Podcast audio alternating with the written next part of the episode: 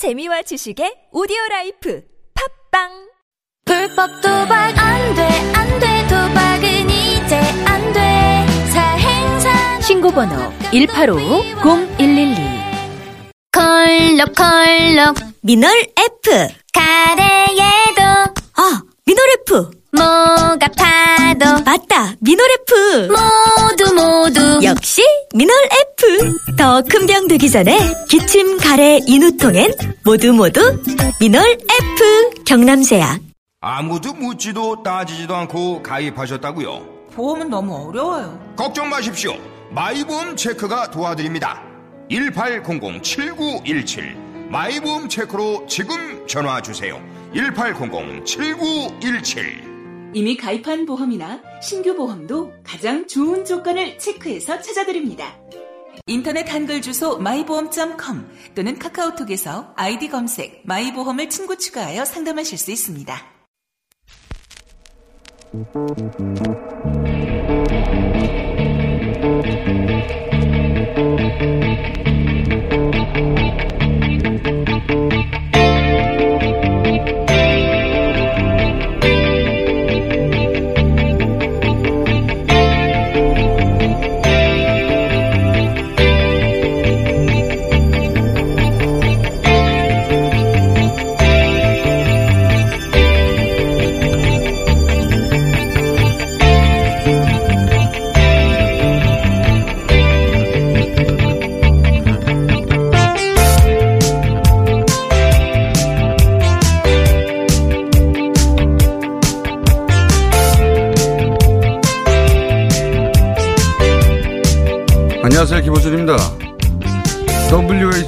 세계보건기구가 게임 중독을 질병으로 분류하기로 했습니다. 게임업계는 당연히 반발합니다. 사실 모든 종류의 집착은 중독이죠. 그렇다고 모든 중독을 질병으로 분류하지는 않습니다. 일 중독도, 운동 중독도, 쇼핑 중독도 국가가 질병으로 관리하진 않죠. 그러니까 어떤 중독을 질병으로 분류하느냐 마느냐는 의학적인 결정이지만 한 게 아닌 거죠. 예를 들어 일 중독은 그 개인이 속한 조직의 성과에는 도움이 된다는 그런 긍정적 사회 인식이 있는 거죠. 일 중독자가 사회적 지탄을 받거나 병자 취급을 받지 않는 건 그래서입니다. 분명 중독인데도. 그러니 WHO가 게임에 질병 코드 부여하기로 한 것은 의학적인 결정이면서 동시에 게임에 대한 부정적인 사회인식을 반영하기도 한 겁니다. 게임업계가 게임을 제대로 이해하지도 못하는 사람들이 게임을 부정적으로만 바라보는 사람들이 게임 자체를 질병의 원인으로 다룬다고 항변하는 건 그러니까 대체로 맞는 말입니다. 하지만 동시에 도박의 중독성을 이해하는데 바카라 규칙을 잘 알아야 하는 건 아니거든요. 모든 중독의 병적 요인이 있는 것도 부인할 수 없는 사실이죠. 이 문제가 의학적 문제이기만 한 게 아니라 한 집단의 평균적 사회 문화적 인식의 문제이기도 하고 그리고 앞으로도 게임이 없는 사회는 불가능하기에 우린 모두 자신만의 입장을 가져야 할 만한 사안이다. 김원준 생각이었습니다.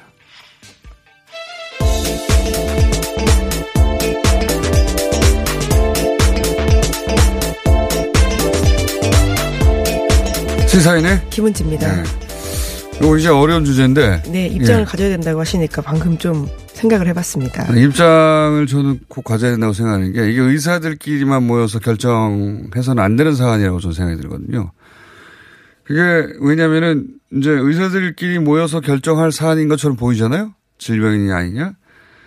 어 근데 이제 어떤 중독을 어떤 사회가 질병으로 보느냐 아니냐는 의학적 기준으로만은 결정되지 않는다. 네, 그렇죠. 과거의 병이었던 게 현재 아니기도 하고요. 현재 병이었던 게 또 미래 아닐 수도 있거든요. 그렇죠. 도박 중독도 분명히 병적인 부분이 있죠. 그리고 도박 중독은 질병 코드가 있어요, 아예 WHO에.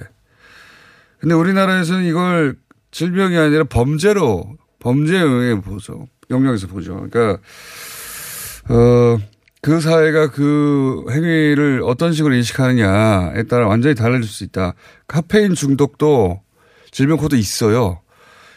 있는데 이걸 뭐 환자 취급합니까? 그렇지 않아요. 그러니까 커피가 문화적으로 세련된 거고 다들 마시니까 이거는 질병으로 안 보죠. 코드는 있는데. 니코틴 중독 있습니다. 질병 코드. 그러니까 우리가 생각하는 것보다 중독에 대해 질병 코드가 많이 있어요. 심지어는 물건을 계속 못 버리고 그 쌓아놓는 저장 장애라고 하던가요? 그것도 집착이죠. 물건에 대한. 이것도 질병 코드 있어요. 어, 질병 코드가 생각보다 정말 많네요. 그러니까 게임의 질병 코드를 부여하겠다는 발상이 얼토당토 않은 건 아닙니다. 제가 보기에는.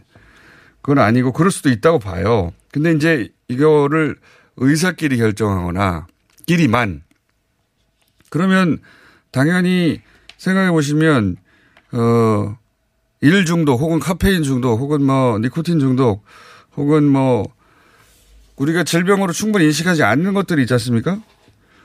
그것도 다 질병으로 분류한 것처럼 질병으로만 분류하게 될 거거든요. 그러니까 저는 어, 여기에 의사로만 이루어진 사람들이 이 결정을 내려서는 안 된다는 생각인 것이고 반대로 어, 게임 업계가 이걸 질병이 전혀 아니다. 질병적인 요인이 없다라는 관점에서 접근해서 방어선을 쳐가지고는 될 일이 아니라는 생각도 하는 겁니다. 질병적 요소가 있거든요. 그러니까 이거는 우리 사회가 게임을 어떻게 바라보느냐가 총체적으로 어, 정리돼야 할 문제라 자기 입장이 있어야 된다고 생각이 드는 거예요. 예. 왜냐면은 그 예를 들어서 게임 업계가 병적인 요인이 없다고 전선을 그어서 저는 이게, 이거는 이길 수 없는 싸움을 하고 보는 것은 본인이 게임이 중독되다시피 한 20대를 보냈다 하더라도 그 사람들이 부모가 되잖아요? 자식이 똑같이 하면 그거 걱정합니다. 예, 그럴 수 있겠네요. 예.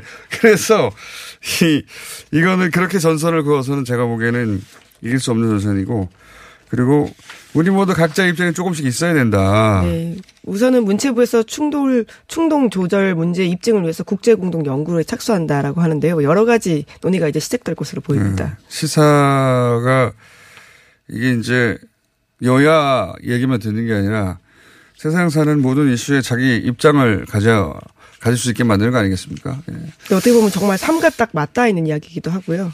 좀 쉽지 않고 평상시 생각해보지 않은 주제라 좀 길게 얘기했고요. 어, 요 얘기는 저희 뉴스공장에서 이제 중간중간 계속 다루겠습니다. 오늘 잠깐 다루고 2부에서. 자, 첫 번째 뉴스는 뭡니까? 네, 김학의 사건 관련해서 어제 법무부 검찰과거사위원회가 심의 결과를 발표했습니다. 한상대 전 검찰총장, 윤갑근 전 고검장, 박충근 전 춘천지검 차장검사 이렇게가 윤중천 리스트 속 고위검사였다라고 지목했는데요. 검찰 과거서에는 이들이 건설업자 윤준천 씨 관련 사건에 개입한 정황 등이 확인되고 있다면서 수뢰죄 등을 범한 것이 아닌지 철저한 수사가 필요하다 이렇게 지적했습니다. 뿐만 아니라 검찰 과거사위는 윤 씨의 원주 별장이 김학의 전 차관만을 위한 접대 장소가 아니었다라고 지적하면서요. 검찰 고위 간부 등 다수의 법조계 관계자들이 교류하고 이들을 접대한 장소로 확인됐다고 밝혔습니다. 그러면서 이번 사건을 검찰 내 잔존하는 이른바 스폰서 문화의 전형이다라고 지적했습니다. 음. 그 핵심은 그건 것 같아요. 그러니까 이게 이제 검찰이 어 진상을 밝히는데 노력한 게 아니라 거꾸로 회방한 거 아니냐 그런 의혹이 있었죠. 그거 맞다는 것이고 그리고 그 윤정천 어 윤중천이 아니죠. 김학의 전 차관뿐만이 아니라 그렇죠. 더 있다. 예, 고위 검사들이 예. 문제가 연루되어 있는 사람들이 더 있다라는 더 있다. 이야기를 밝히고 있는 건데요. 물론 어제 보도 자료에서는 땡땡땡이라고 이름이 나오긴 했는데 성만 쓰고요. 상당수 언론들이 그 이름을 밝혔습니다. 뭐 많이 보도를 했어요. 여기서 저희가 잠깐 어 법무부 검찰 과거사위원회 예. 어제 발표가 있었죠 어제. 네, 예. 어제 발표했습니다. 어, 과거사위원회에서 어제 기자회견으로 이 내용을 발표한 김영민 변호사 연결해서 어제 발표 내용 간략하게 정리해 보겠습니다. 안녕하세요. 네, 안녕하세요. 예. 핵심만 짚어보죠. 예. 그러니까, 어, 검찰 수사를 회방한, 어, 검찰 간부들이 있다는 거 아닙니까? 그죠? 어, 그렇게 추정을 하고 있습니다. 음, 추정을 하고 있다. 검찰이 예. 네, 검찰이 부실 수사를 했는데 네. 그 부실 수사를 한 것이 윤중천의 별장을 드나들었거나 윤중천에게 접대를 받았던 사람들이 관여를 했는지가 직접 확인된 것은 아니고 어. 아, 그런 사람들이 있었고 그 사람들이 결재권자였다라는 것 때문에 어. 아, 이게 해방을 했을 조직적으로 했을 가능성이 있다라고 보고는 있습니다. 아 그러니까 그 당시에 해방을 했을 정황 가능성 이 정도로 확인한 거거든요. 네. 예, 그러니까 그 실체나 물증 혹은 직접적으로 나왔다기보다는 그런 정황들을 광범위하게 파악했다. 네. 예.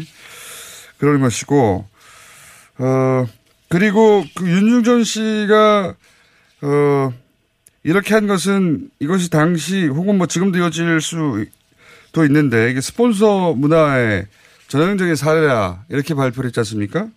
맞습니다. 그 대목을 좀 설명해 주십시오. 네. 음, 2009년에 그 아마 기억하실 건데 부산에서 스폰서 검사 사건으로 좀 떠들썩했었던 일이 있었습니다. 예. 이게 바로 그 이후에 다시 터졌던 문제인데 그 고위 검찰 간부들과 아, 건설업자 혹은 그 지역 사업 그 지역에서 사업을 하는 사람들과의 어, 지속적인 유착 관계를 통해서 아, 접대를 받거나 아니면 금품을 받거나 혹은 이 사건처럼 성접대를 받거나 이런 음. 일들이 있어 왔고 아, 그 사람들이 관련된 사건에서 아, 접대를 받았던 검찰 고위 간부들이 편의를 봐주거나 하는 이런 일들이 아, 끊임없이 있어 왔던 것으로 보이고 이 사건이 이제 그런 사례들을 집중적으로 보여주는 중요한 사례라고 음, 생각하는 거죠. 그러니까 성접대 혹은 뭐 돈으로 살을 한다든가 이렇게 업자와 검찰 간의 유착 관계 어, 이런 게 있어 왔는데 그런 게 한꺼번에 다 들어있는 뭐 종합 선물 세트 같은 사건이군요, 이게. 맞습니다. 예. 그리고 그 상대가 검찰의 최고위급 간부들이었고. 네. 그리고 이제 전, 한상대 전 검찰총장도 거론이 되는데, 어, 여기 보면은 그 한 전 총장, 총장에게 수천만 원 상당의 금품을 줬다고 윤종천 씨가 조사에 와서 진술했다고 이제 보도가 됐거든요.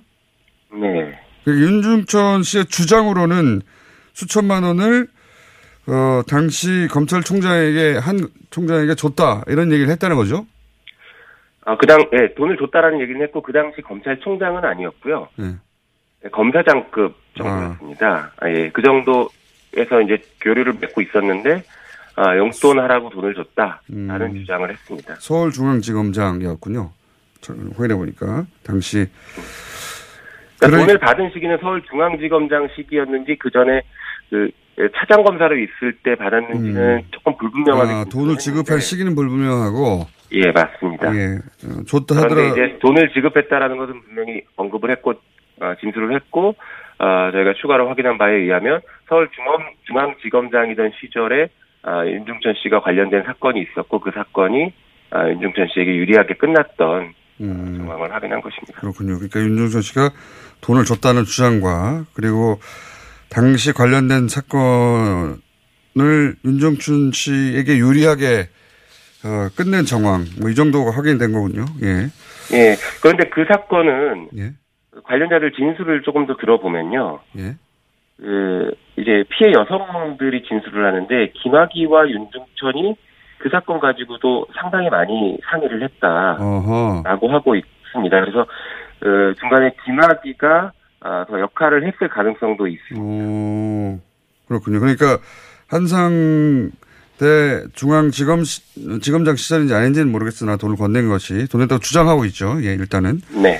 그런데 그게 이제 직접적인 관계인지 중간에 김학의 전 차관이 끼어서 그런 거래가 이루어진 것인지 혹은 관계가 이루어진 것인지는 확인해 볼, 수사로 확인해 볼 필요가 있다 이런 내용이네요.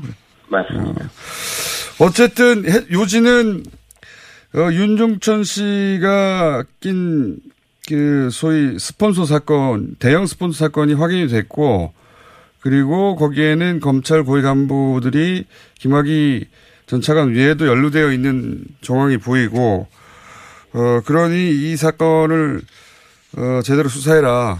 어, 김학의 전 차관 성접대 혹은 성폭력 사건도 그 과정에서 아마 덮였을 개연성이 있다. 이런 거, 이런 거죠? 그렇게 이해하면 맞습니다. 되는 거죠? 예. 네, 맞습니다. 이게 사실은, 어, 윤중철 리스트 사건이라고 불릴 수 있을 만한 것으로 보여지는데요. 네. 예, 그런 사건이 당시 그 수사 과정에서 어느 정도 확인이 됐습니다. 그럼에도 불구하고 검찰과 경찰이 어, 더 이상 수사 나가지 않고 어, 다 덮었던 사건이죠. 네. 알겠습니다. 오늘 여기까지 듣겠습니다. 오늘 말씀 감사합니다. 네, 감사합니다. 네, 김효미 변호사였습니다. 잠깐만 하려고 했는데 너무 길어졌네요. 예, 이거 완전히 그냥 별도의 인터뷰인데. 자, 다음 뉴스 하겠습니다. 뭐 그만큼 중요한 사건이긴 한데요. 예, 예. 네. 자유한국당이 세월호 유가족을 향해 막말을 한 정진석 의원과 차명진 전 의원에게 경징계를 내렸다라는 비판을 사고 있습니다. 정진석 의원은 가장 낮은 징계 수준인 경고를 받았고요. 차명진 전 의원은 당원권 정지 3개월의 징계를 받았습니다. 자유한국당은 5.18 망원 논란을 일으킨 의원들과 마찬가지로 이번에도 소위 손방망이 징계했다라는 비판을 받고 있는데요. 더불어민주당, 민주평화당, 정의당에서는 면죄부를 줬다라면서 일제히 비판했습니다.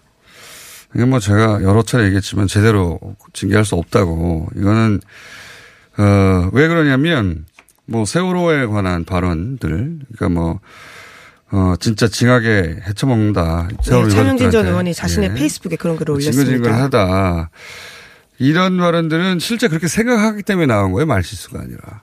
자유한국당이 에, 엇보이기도 하다고 보는데 저는 자유한국당이 집권할 때 세월호 유가족에 대해서 어, 이 기무사라는가 또는 국정원이 동원돼서 어, 소위 보수 지지자들이 이런 식으로 생각하게끔 공작을 했다는 게 지금 밝혀지지 않습니까? 그리고, 그리고 그 당에 속한 의원들도 그렇게 생각하고 그, 그런 식으로 발언을 했던 것도. 당시에도 그런 네. 식의 발언들이 꽤 있었습니다. 그러니까 이거는 실수가 아니에요. 그러니까 망언이라는 건 다른 사람은 그렇게 생각하지 않는데 그 사람이 튀어서 또는 뭐 실수로 뭐 이렇게 나온 발언이면 징계할 수 있는데 어 징계를 하게 되면 태극기 부대도 떠날 뿐만 아니라 실제 이런 인식이 있으니까 이런 발언이 나오는 것이고 이거는 어 이걸 스스로 어떻게 징계하겠어요. 그렇게 생각하는 사람들이 다수인데 앞으로도 징계 못합니다. 예.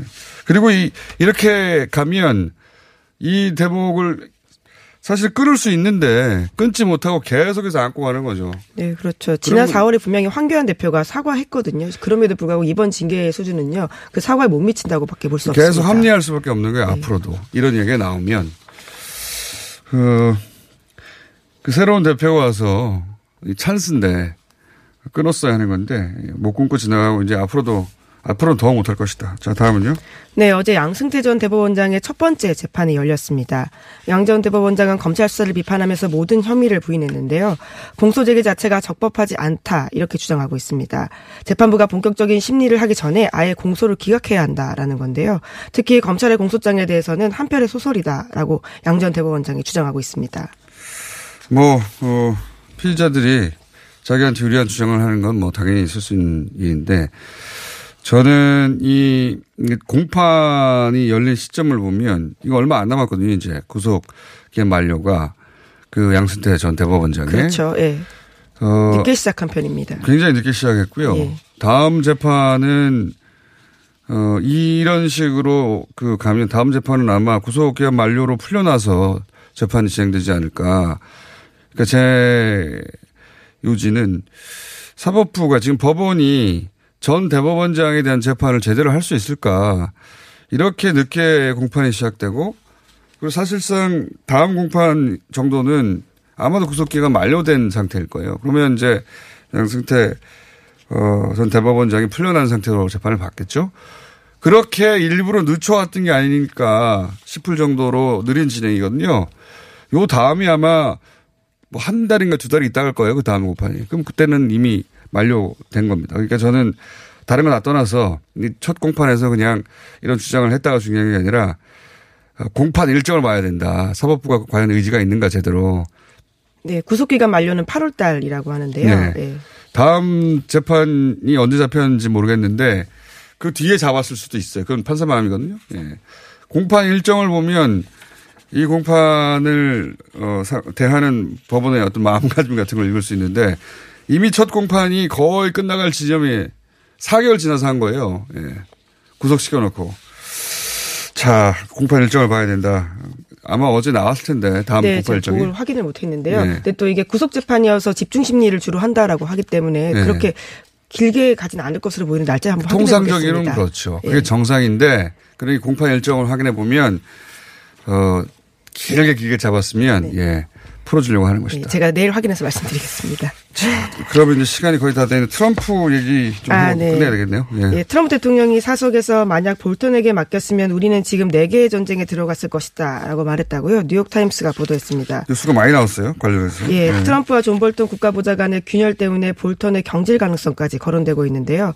뉴욕타임스는 백악관 고위 관리 등을 인용해서 이와 같이 보도하고 있습니다. 저는 좀 생각이 다릅니다. 어떻게 다르냐면 볼턴은 트럼프 대통령을 성가시게 하고 그리고 어 트럼프 대통령의 뜻과 다른 결정들 그리고 그동안 그동안 어 여러 차례 피해도 입혔죠 트럼프 대통령에게. 그러니까 면이 상하게. 네, 베네수엘라 예, 사건이 그렇죠. 특히 베네수엘라. 같은 경우에는 네. 당장 끝날 것처럼 보고를 한 것이고 그쪽 방향을 끌고 왔는데 실제로는 실패했습니다. 네, 실패했죠. 구테타도. 근데, 근데 왜 계속 둘 것 같은가, 당분간은 앞에 세워서 상대를 긴장시키는 용도가 있어요. 또 실제 나쁜 일이 발생했을 때 비난을 볼턴에 대해 돌리는 효과도 있어요. 그러니까 용도가 있다는 겁니다. 유용한 트럼프 대통령 입장에서는. 네, 해당 뉴욕타임스 기사에도 그런 식의 멘트가 있긴 한데요. 협상을 오갈 수 있는 외교적 여지를 줄 수 있기 때문에 계속해서 사용할 수도 있다라는 취지의 이야기가 있습니다. 그러니까 이게 이제 트럼프 대통령 입장에서는 욕 먹을 때 내세우거나 아니면 강경한 태도를 취할 때 내세우거나 자기가 안 그러면 직접 다 해야 되잖아요. 그런 점에서 용도가 있다. 물론 그렇다 하더라도 어, 피해가 더 크면 경제할 텐데 그 임기가 왔나? 어, 그건 모르겠다. 그러니까 트럼프 대통령과 볼턴 사이가 좋지 않다는 거 원래부터 안 좋았어요. 원래부터 안뭐 좋았는데. 좋아하지 않는다라는 이야기들은 꽤 여러 네, 처음부터 예, 좋아한 적은 없어요. 예. 좋아한 적이 한 번도 없는데 필요해 쓰는 거란 말이죠. 그럼 그 필요가 사라졌냐 이걸 봐야지 사이가 안 좋아졌다 이걸로는 가늠할 수 없는 관계라고 봅니다. 예. 예, 트럼프 자. 대통령 소식 하나만 더 전해드리면요. 현재 바이든 전 부통령과 김정은 북한 국무위원장을 중단해 놓고 인신 공격을 주고받고 있다라고 합니다. 트럼프 대통령은 자신의 트위터뿐만이 아니라요. 지난 미일 정상회담 기자회견에서도 조 바이든 대통령에 대한 조롱 가까운 이야기를 해서 미국 내에서는 논란이 되고 있습니다. 인간 오작품. 예. 예, 그 이야기를 다시 한번 꺼낸 거거든요. 아, 이거는 북한 외교의 어 뭐랄까요 잔기술 작은 승리 이렇게 보여지죠. 왜냐하면 미국 대통령을 이걸로 자기 편으로 끌어들였지 않습니까? 북한의 관점에서 보자면 트럼프의 관점에서 보자면 어, 김정은 위원장을 이용해서 이제 자신의 정적을 때리는 것이고 바이든도 손해 볼 게 없어요. 그렇죠. 예. 거의 맞선 주자로 이제 더 이상 부각하고 있기 때문에요. 예. 모두들 윈윈하는 거기 때문에 앞으로도 계속 할 거예요. 예. 여기까지 하겠습니다. 시사인의 김은지였습니다. 감사합니다. 자동차에서 발생한 대기오염 물질이 서울에서 발생된 미세먼지의 3분의 1을 넘게 차지한다는 사실 아시죠? 서울시는 노후 차량의 조기 폐차 비용과 저공해 조치를 지원하고 친환경 차량인 전기차, 수소차, 전기 이륜차 구입 시 보조금도 지급하고 있습니다. 그리고 택시, 버스, 화물차 및 어린이 통학 차량 등의 친환경 차량 보급에도 힘쓰고 있습니다. 서울시는 시민들과 함께 친환경 자동차로 맑은 서울을 만들어갑니다. 자세한 사항은 120 다산 콜센터로 문의하세요. 이 캠페인은 서울특별시와 함께합니다.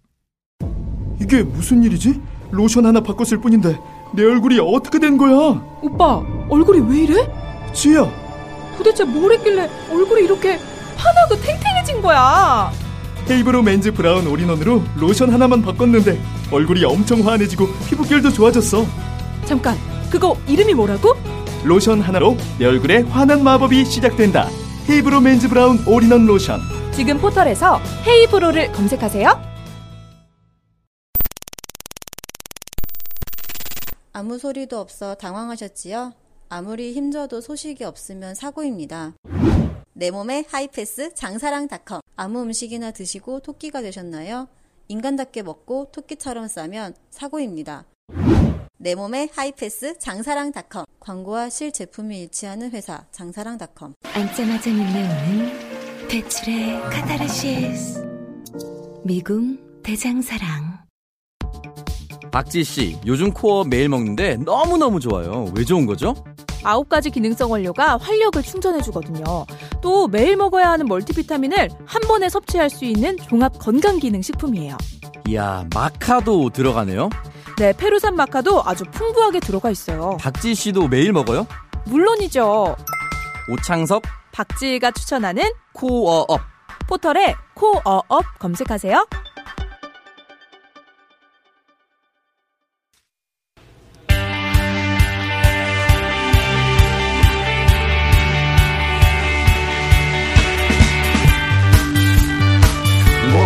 자, 네, 지금 옆에 뭐라고 말하고 하신 분은 최가돈 교수입니다. 안녕하십니까? 네, 안녕하세요. 예, 저하고 방송 들어가기 전에 오늘 다룰 이슈에 대해서 어, 얘기를 나누다가 화가 나셨어요? 예. 자, 왜가 화가 나셨는지 들어보기로 할 텐데, 어, 화가 나신 대목은 최근에 이제 경제뉴스에서 국가 채무 비율에 관련된 뉴스가 꽤 있습니다. 예. 이게 어떻게 해서 불거진 이야- 이야기냐면, 어, 대통령 주재로 국가 재정에 관한 회의가 열렸는데 이 자리에서 경제부에서는 이렇게 얘기를 했습니다.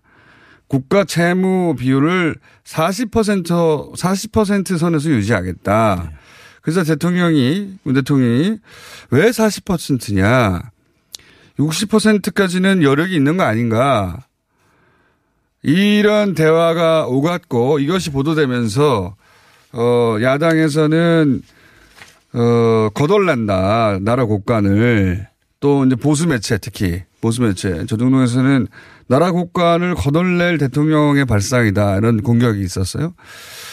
뭐 이 그 논쟁 혹은 공방을 못 보신 분들도 있겠지만 어 경제 분야에서는 크게 주목한 공방이었습니다. 근데 최백현 교수님께서 이걸 보시다가 이게 말이 안 되는 소리다라고 손들고 나오신 거예요. 자, 왜 말이 안 되는 겁니까 이게? 뭐 이게 말이 안 되는 걸 떠나서요. 저는 이게 굉장히 심각한 문제라고 생각해서 그런 건데요. 국가 그러니까- 경제를 위해서요. 예. 그러니까 국가 채무 비율을 40%로 유지하겠다는 발상이 심각한 겁니까? 아니면 60%는 왜 안 되냐는 발상이 다 관련돼 있는데요. 예. 심각한 겁니다. 첫째는 예. 첫째는 뭐냐면은 이 40%의 수치 예. 심지어 60%도 마찬가지인데요. 기준이 뭐냐? 40이라는 숫자에 이 근거가 이론적으로도 없고 아, 없어요? 예, 현실 경험적으로도 없고 과거에 40%를 꼭 예, 유지했다. 이런, 이런 이 사례가 족보가 없는 수치입니다. 족보가 없는 수치. 예. 아 그래요? 예, 족보가 없는 수치고요. 40%라고 이렇게 자신 있게 얘기하길래 아 우리가 쭉 40%를 유지했나 보다 혹은 뭐 경제학에 등장하는 이론인가 보다 그게 아니에요? 없습니다. 전혀? 예, 전혀 없습니다. 교수님이 공부 잘못하신 거 아니고요? 아이, 그럼 제 경제학 교수 저걸 저걸 저걸 걸게요. 어 그래요? 아무 근거가 없는 거예요? 예. 수치의 그 근거는 이론적인 근거도 없고 현실 경험적으로도 역사적인 경험적으로도 그러니까 없는 수치라는 걸 먼저 말씀을 드리고 싶고요. 오, 제가 희한하네요. 심각하다고 그럼. 생각하는 건 뭐냐면 예, 에, 정부는 어쨌든 간에 국민들이 선택을 해서 어, 뽑은 거잖아요. 예, 예. 그러면 각 정부들마다 경제 철학이라는 게 있습니다. 그렇죠. 경제 정책이 있고요. 그렇죠. 예. 주요 경제 정책이요. 에, 근데 에, 지금 어 문재인 정부의 그러니까 우리가 경제 정책은 소득주 성장 정책으로 우리가 일반적으로 그렇죠. 알려져 있잖아요. 예. 그 대통령이 오죽 답답하면은 그러니까 이 40이라는 숫자를 가지고 근거가 뭐냐고 이렇게 들이밀 정도로까지 관료들이 저는 지금 심각하게 문재인 정부의 경제 정책에 대해서 거부를 하는 모습을 지금 보이고 있다고 저는 생각합니다. 아, 자 그럼 제가 정, 이해한 대로 정리해 볼게요. 그러니까 예를 들어 기재부 네. 경제 관료죠. 전통적으로 이제 기재부가 힘이 굉장히 세죠. 돈을 쥐고 네. 있으니까. 그리고 어, 이 관료들은 보수적이고 기본적으로 그리고 이제 미국식 경제 모델을 어, 숭상하는 것으로 널리 알려져 있는데 그런데 기재부 그러니까 지금 소득 이 정부의 소득 주도 성장을 밀고 나가려면 정부가 적극적인 재정을 해야 된단 말이죠. 예. 고관을 풀어서 써, 써야 돼요. 경기를 살리려고 해도 그렇고. 그런데 어 그렇게 하지 못하는 논리로 40%로 국가 채무 비율을 유지해야 된다는 거를 들고 나왔다. 예. 그래서 이 정부가 돈을 못 쓰도록 하는 거를 대통령한테 뭐 쓰지 마십시오 할 수 없으니 요런 족보 없는 숫자를 들고 나와가지고 예. 그 적극적인 재정을 못하게 막고 있다 이렇게 보시는 겁니까? 예. 그러니까 오. 지금 우리가 이명박 박근혜 정부에서는 심각한 건데요, 그러면? 보수 정부에서는 네. 작은 정부를 지향을 했었어요. 그렇죠. 그리고 친기업적인 이런 예. business friendly라는 말이 유행할 정도로까지요. 했었, 했었는데 문재인 정부는 분명히 그러니까 확장적인 재정을 통해서 그렇죠.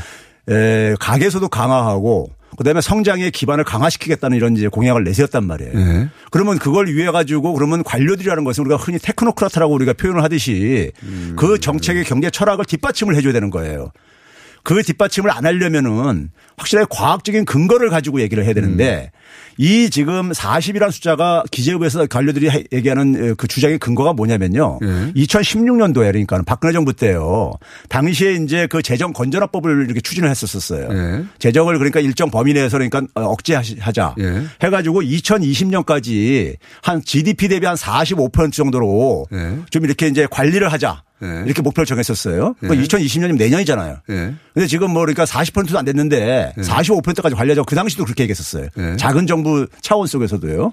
그런데 45%를 관리하려면은 40% 정도를 해서 그러니까 이게 미리 미리 선제적으로 방어를 해야지만이 예. 45%까지 이제 관리가 된다는 예? 이런 식의 이제 논리예요. 근데 이거는 기본적으로 박근혜 정부 시절의 경제 정책인데 예. 그냥 그거를 계속 유지하는 거네. 정부가 바뀌었고 그렇죠. 경제 철학도 바뀌었고 지금 그 정책 목표도 다 다른데 예.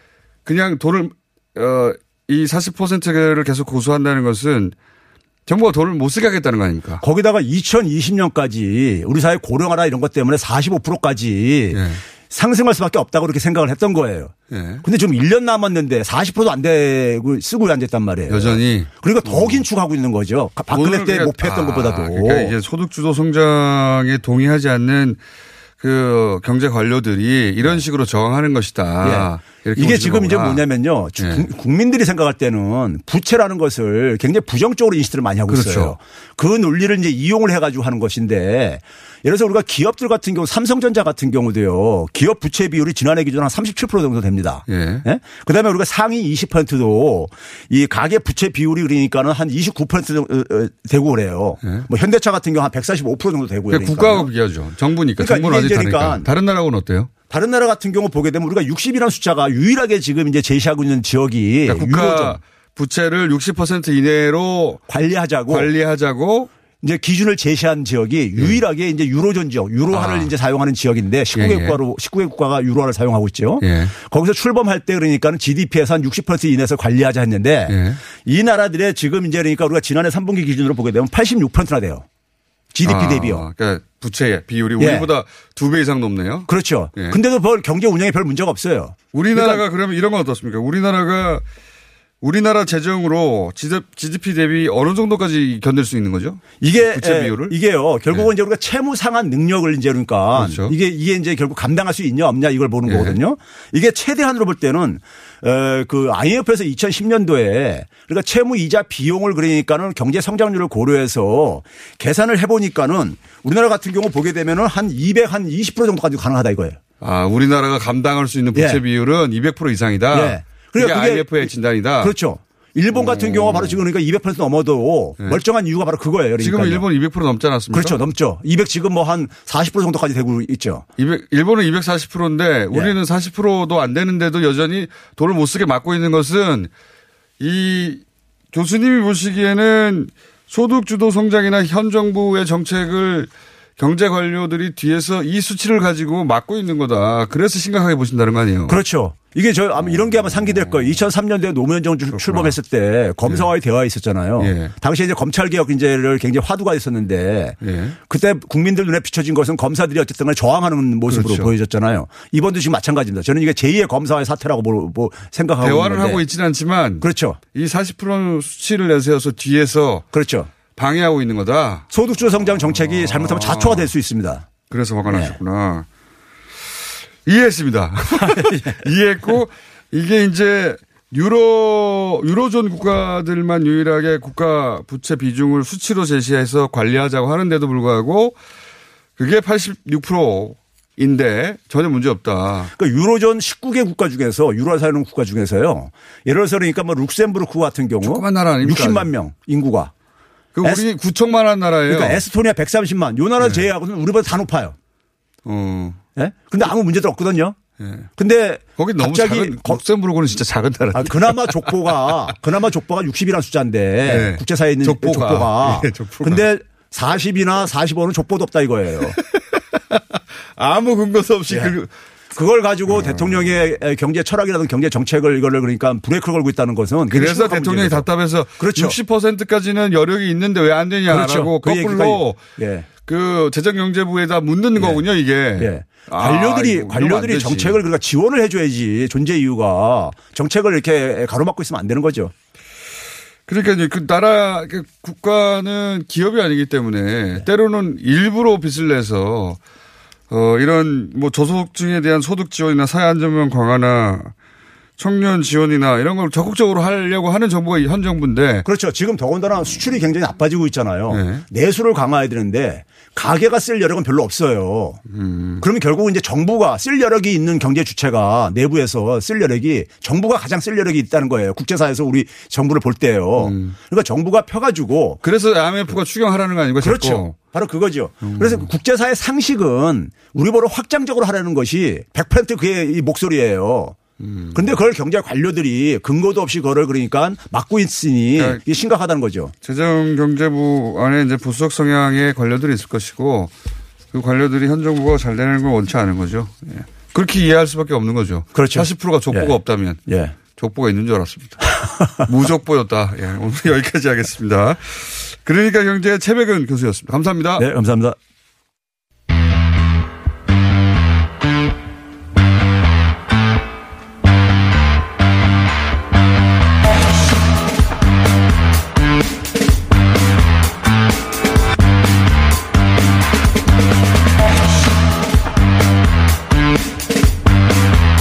자, 아, 오늘은 게임 중독 이야기 잠깐 해볼까 합니다. 예.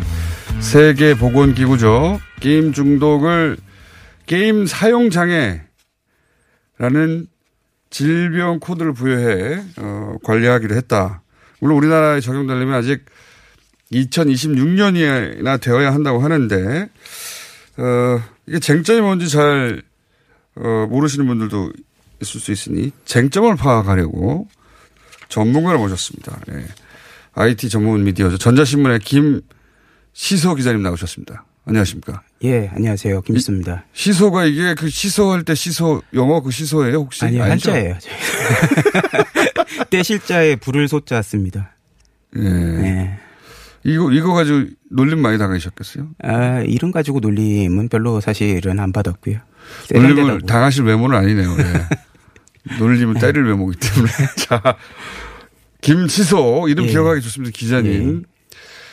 어, 오늘은 그러니까 이게 이제 소위 그 WHO의 입장을 지지한다, 찬성한다, 혹은 뭐 게임 업계의 반론을 지지한다, 찬성한다가 아니라 쟁점이 뭐냐 이거예요. 이해를 해야 그 다음에 내가 입장을 가질 수 있는데, 어, 아는 척 하려면 내 입장을 가지려면 일단 이해해야 되잖아요. 쟁점을 좀 설명해 주시죠. 어디서 부딪히고 있는지. 뭐 가장 핵심적인 쟁점은 게임을 그 과도하게 하는 사람들이 예, 과몰입. 예. 과연 질병인가? 질병 그 핵심이죠. 그게 네. 핵심이 하나고요. 거기서 이제 격가지로 나오는 것들이 게임이 그러면은 중독을 유발을 하는 물질인가? 물질인가? 예. 아. 매체인가? 매체인가? 예. 뭐 그러니까- 요두 부분을 가지고 지금 대립을 그러니까 하고 있죠. 마약은 그 약이 중독을 유발하는 물질이죠. 그렇죠. 근데 그러면 게임은 게임 자체가 그런 중독을 유발하는 물질로 그러면 질병을 유발하는 물질이 되는 거 아닙니까? 될 수도 있다라는 거죠. 될 수도 있다는 네. 거죠. 아, 그렇군요. 그러면 이제 게임이 그 WHO라면 사실은 의학 전문가들이 모여가지고 게임에는 어 중독의 요인이 있다. 의학적으로 관리할 만한 요인이 있다라고 그 의학적 관점에서 결론 낸 거지 않습니까? 그렇죠? 예. 그렇다고 봐야죠. 그러면 이 여기에 대해서 게임이 그런 중독적 그러니까 중독 요인은 있지만 그게 질병으로 분류할 만한 명확한 연구 사례나 기준이 없지 않느냐 이게 반론 아닙니까? 그것도 맞는 말이에요? 어, 그런 반론이 하나가 있고요. 어, 지금까지 이제 보고된 어떤 사례들을 보면은 게임 장애, 그러니까 게임 중독이라고 불릴 만한 어떤 지장을 주는 그런 현상들 같은 경우에는 그걸 이제 공존장애라 그러는데 우울증이라든지 예. ADHD라든지 이런 예. 기존에 가지고 있는 그 정신 질환들이 예. 결합을 해가지고 예. 나타나는 케이스들이 대부분이라고 이제 보고가 아. 되고 있어요. 그래서 그러니까 이게 질병으로 분류할 만한 정도가 된다는 것은 예. 게임만으로 유발되지 않는다. 그렇죠. 예. 그런 주장을 하시는 의사분들도 계시고 예. 그런 이제 그 그런 데이터를 가지고 계신 분들도 계시고 지금 연구가 계속 되고 있는 상황입니다. 사실은 그래서 음. 게임만으로도 이게 중독이 유발이 되는 건지 음, 음. 이런 데이터들이 지금 의학계 쪽에서는 계속 수년 전부터 사실 갑자기 튀어나온 건 아니고요. 계속 연구가 되고 있는 근데 있어요. 의학계가 합의할 만한 대체로 합의할 만한 결론 아직 도달하지 않았다. 뭐 게임업계 쪽에서는 그렇게 얘기를 하고 있습니다. 근데 의학계에서는 어느 정도 도달했으니까 WHO가 나, 나선 거 아니에요? 그렇죠. 현상이 광범위하고 이런 부분들이 그렇구나. 그러니까 게임 업계에서는 아직 그 명확하게 이걸 질병으로 분류할 만한 결론이 나지 않았는데 왜 WHO가 빨리 나서가지고 네. 이거는 게임을 잘 이해하지 못하는 의사들끼리 모여가지고 만든 거다. 예. 이런 거 아닙니까? 그렇죠. 그렇죠. 예. 그런 면도 있을 거예요. 예. 그 분명히 그런 면도 분명히 있을 텐데 그리고 이게 연구가 진행 중인 것도 맞고 예. 그렇죠. 근데 이제 게임 업계가 이렇게 반발하는 거는 자기가 종사한 업계가 그럼 유해 물질을 만들어내는 곳이란 말인가 하는 정서적 반발도 있지만 실제 이게 게임 업계에 미칠 경제적 피해도 커서 아닙니까? 일단은 경제적 피해는 사실은 추산되는 수치들이 있긴 한데 이런 부분들은 좀 그것도 사실은 광범위하게 잡혀 있는 부분들이 있다고 생각을 하고요. 어, 게임이라는 산업이 한국에서 계속 어떤 규제의 영역에 들어와 있다라는 그런 어떤 인식들을 가지고 있어요. 게임 업계 사람들은 셧다운제가 그랬었고 그다음에 2013년 정도에 아마 중독세가 추진된 적이 있었습니다. 국회에서. 아, 그래서 그런 매- 적도 있었어요? 예, 매출의 1%를 1% 가량을 징수할 수 있는 부분들이 있었고 이 주도들 음. 중독세가 그래서 예. 그 소- 법안이 통과됐습니까? 아, 통과되지 않았습니다, 그때는. 그건 예, 폐기됐죠. 예. 그때도 굉장히 반발이. 났겠네요. 예. 예. 그리고 그때는 이제 그 합의를 얻지를 못했어요. 그 어떤 여론의 어떤 지지도 그렇죠. 받지 관심도 못했고. 크게 예. 받지 못했던 제가 기억이 안 나는 거니까. 예. 그런데 지금 사실은 조금 얘기가 달라진 게 이제 WHO에서 이거를 그렇죠. 질병화하겠다라고 인정을 네. 해버린 상 공식화해버린 상태이기 때문에 이거는 막을 수는 없어요. 예. 그러니까 제가 표현을 하기로는 이제는 중독세 같은 경우에는 언제든지 다시 이게 음. 그 발사될 수 있는 장전이 된 상태다. 뭐 이렇게 평가를 할수 저는 이제 있겠고요. 게임 업계가 주장하는 바들의 대체로 동의되는 지점이 있으면서 동시에 이제 네. 지금과 지금까지 해왔던 대응으로 이게 되겠나 싶은 것이 그러니까 이제 게임에 대한 이제 몰 이해나 혹은 완전하게 제대로 된 연구가 축적되어서 모든 의사들이 그 동의할 만한 결론이 나온 것도 아니다. 다 맞는 이야기인데 근데 어쨌든 WHO가 가입국한테 했잖아요. 예. 공고를. 예. 이게 강제상은 아니어도 대부분의 국가가 대체로 받아들일 거란 말이죠. 어, 거의 뭐 100%라고 봐야 되고요. 그렇죠. 이거는 예. 올, 오는 미래입니다. 예. 그리고 그, 이, 뭡니까, 이 질병 코드는 생각보다 많은 부분에 이미 그 만들어져 있어요. 예, 뭐 물건 저장장애, 물건 계속 쌓아놓고 집 그렇죠. 밖으로 안 내는 예. 사람들, 카페인, 우리가 생각하기에 이거 무슨 환자 아니다라고 생각하는 수준의 낮은 중독들도 이미 질병 코드는 다 있거든요. 질병 코드가 있는 정신질환들이 꽤 있죠. 뭐. 이 예, 정도. 그렇죠. 예. 카페인을 정신병으로 생각하지 않으세요? 커피 많이 마시는 걸. 음, 예. 근데 코드는 다 있다는 거죠. 근데 이거는 올 수밖에 없는 미래니까 이 절대 그 게임 중독은 질병적인 요인이 전혀 없어라고 방어선 쳐서 이게 되겠나 하는 생각을 하는 거죠. 어, 합리적인 지적이신 것 같고요. 네. 어, 그래서 업계에서도 사실은 지금 의견들이 좀 나뉘고 있어요. 그리고 준비를 안 한 것들은 아니고 이게 그 문, 문화체육관광부 주도로 그 게임 과몰입 힐링 센터라고 해서 네. 그래서 한 2010년 전 2010년부터 그 전국의 정신과 그 병원들을 연계를 해가지고 음. 이 치료라기보다는 여기는 이제 아까 힐링이라 힐링 센터라는 제가 용어를 음, 치료라고 썼잖아요. 하면 병의 느낌이 그렇죠. 드니까. 예, 그러니까 예. 이제 어떤 그 관리 예. 그런 어떤 그 개선 네. 이런 행동 개선 이런 그 프로그램들을 지금 진행을 하고 있어요. 그래서 거기에 또 데이터가 쌓인 게 있겠군요. 그렇죠. 그래서 이쪽에서 얘- 말씀을 하시는 거는 굳이 질병으로 다루지 않더라도 예. 개별 질병으로 다루지 않더라도 어, 이미 지금 사회적으로 그런 어떤 치유 프로그램들이 돌아가고 있고 어, 환자군에 가까운 사람들은 게임 업계는 그렇죠. 질병 코드가 예. 분류되는 순간, 순간 질병으로 취급되어서 예. 각종 공세에 시달릴 것이고 방황 낙인 효과 예. 것들과 뭐 중독세 뭐 이런 것들이 어마어마하게 이제 다가올 몰려올 거다. 것이니 예, 예. 그거를 저 끝에서 막고 싶은 거 아닙니까? 그렇죠. 한 예. 치의 영토도 내줄 예. 수 없다. 그게 가능하겠는가? 저는 게임 업계의 전반적인 반론이 이해가 가면서도 그게 가능하겠는가? 예. 아, 그런 뭐, 생각도 듭니다. 저는. 예. 제가 생각하기에는 그거를 전면적으로 이게 아까 말씀하셨듯이 세계적인 흐름 속에서 진행이 되는 거기 때문에 네. 전면적으로 이거를 다 한치도 내주지 않겠다 이런 부분들은 거의 불가능하다고 생각이 되고요. 네. 지금 제가 생각하는 가장 큰 문제점들은 이게 만약에 질병화가 돼가지고 네. 일선에서 치료가 이루어진다 그러면은 뭐 그거야 어쩔 수 없는 일들이겠지만은 치료를 담당하시는 어떤 의료 전문가들이 네. 게임에 대한 이해가 상당히 지금 제가 그냥 관찰자 입장에서 봤어 봤을 때도 전면에 나서서 말씀하시는 분들의 게임에 대한 이해가 굉장히 그 별로 없다고 생각이 되는 수준에 있어요. 음. 예를 그래서 들어서 뭐 뽀글뽀글 예. 너구리 갤러그 하던 예, 예, 예. 10대 때 예. 사람들이 이제 40대 의사가 돼서 그렇죠. 나 게임 좀 해봤는데 그것과 지금의 게임은 다르죠. 근본적으로 다르거든요. 예, 하나의 정체성으로 이해하거든요. 게임 속의 캐릭터를 완전히 달라요. 네. 그러니까 이해가 부족한 것도 마- 사실이죠. 사실이죠. 그리고 네. 그 실제로 그 게임에 조예가 깊으신 분들이 꽤 계세요. 의사분들 중에. 그래서 예.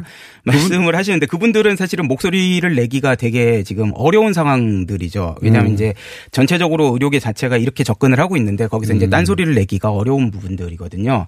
그래서 저는 이제 이런 그 밑에 이제 게임에 대한 매체라는 매체 특성을 이해하시는 정신과 의사들 예. 그러니까 의학적으로도 이해를 하시고 매체 특성도 이해하시는 분들이 전면에 나오셔서 음. 어떤 이야기를 시작을 해야지 뭔가 좀 생산적인 논의들이 가능해지지 않을까. 그리고 게임 업계가 이게 이게 예를 들어 제대로 된 연, 연구가 없고 결론이 없다라고 예. 계속 말하는데 거꾸로 그러면 게임이 질병이 아니라는 결론도 없어요.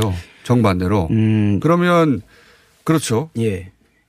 그 게임 업계도 여기에도 대응을 그 공격적으로 좀 해야 된다. 예. 어, 연구가 아예 없는 것들은 아니고 이게 어떤 의사들은 이런 연구들을 잘 안 하니까요. 지금은 어떤 의도를 가지고 양쪽에서 사실은 연구를 진행을 하고 있거든요. 네. 그래서 어 게임 쪽에서는 사실은 추정 연구를 많이 하는데 어떤 연구들을 보면은 이제 추정 연구들을 보면은 건국대에서 하신 연구인데 아 저도 그건 봤는데 네. 제 말은 뭐냐면 그게 광범위하고 전 세계적으로 이루어졌다든가 예. 충분히 이게 그러니까 의학적 결론이 충분히 나지 않았다고 하지만 그쪽이 더 많아요.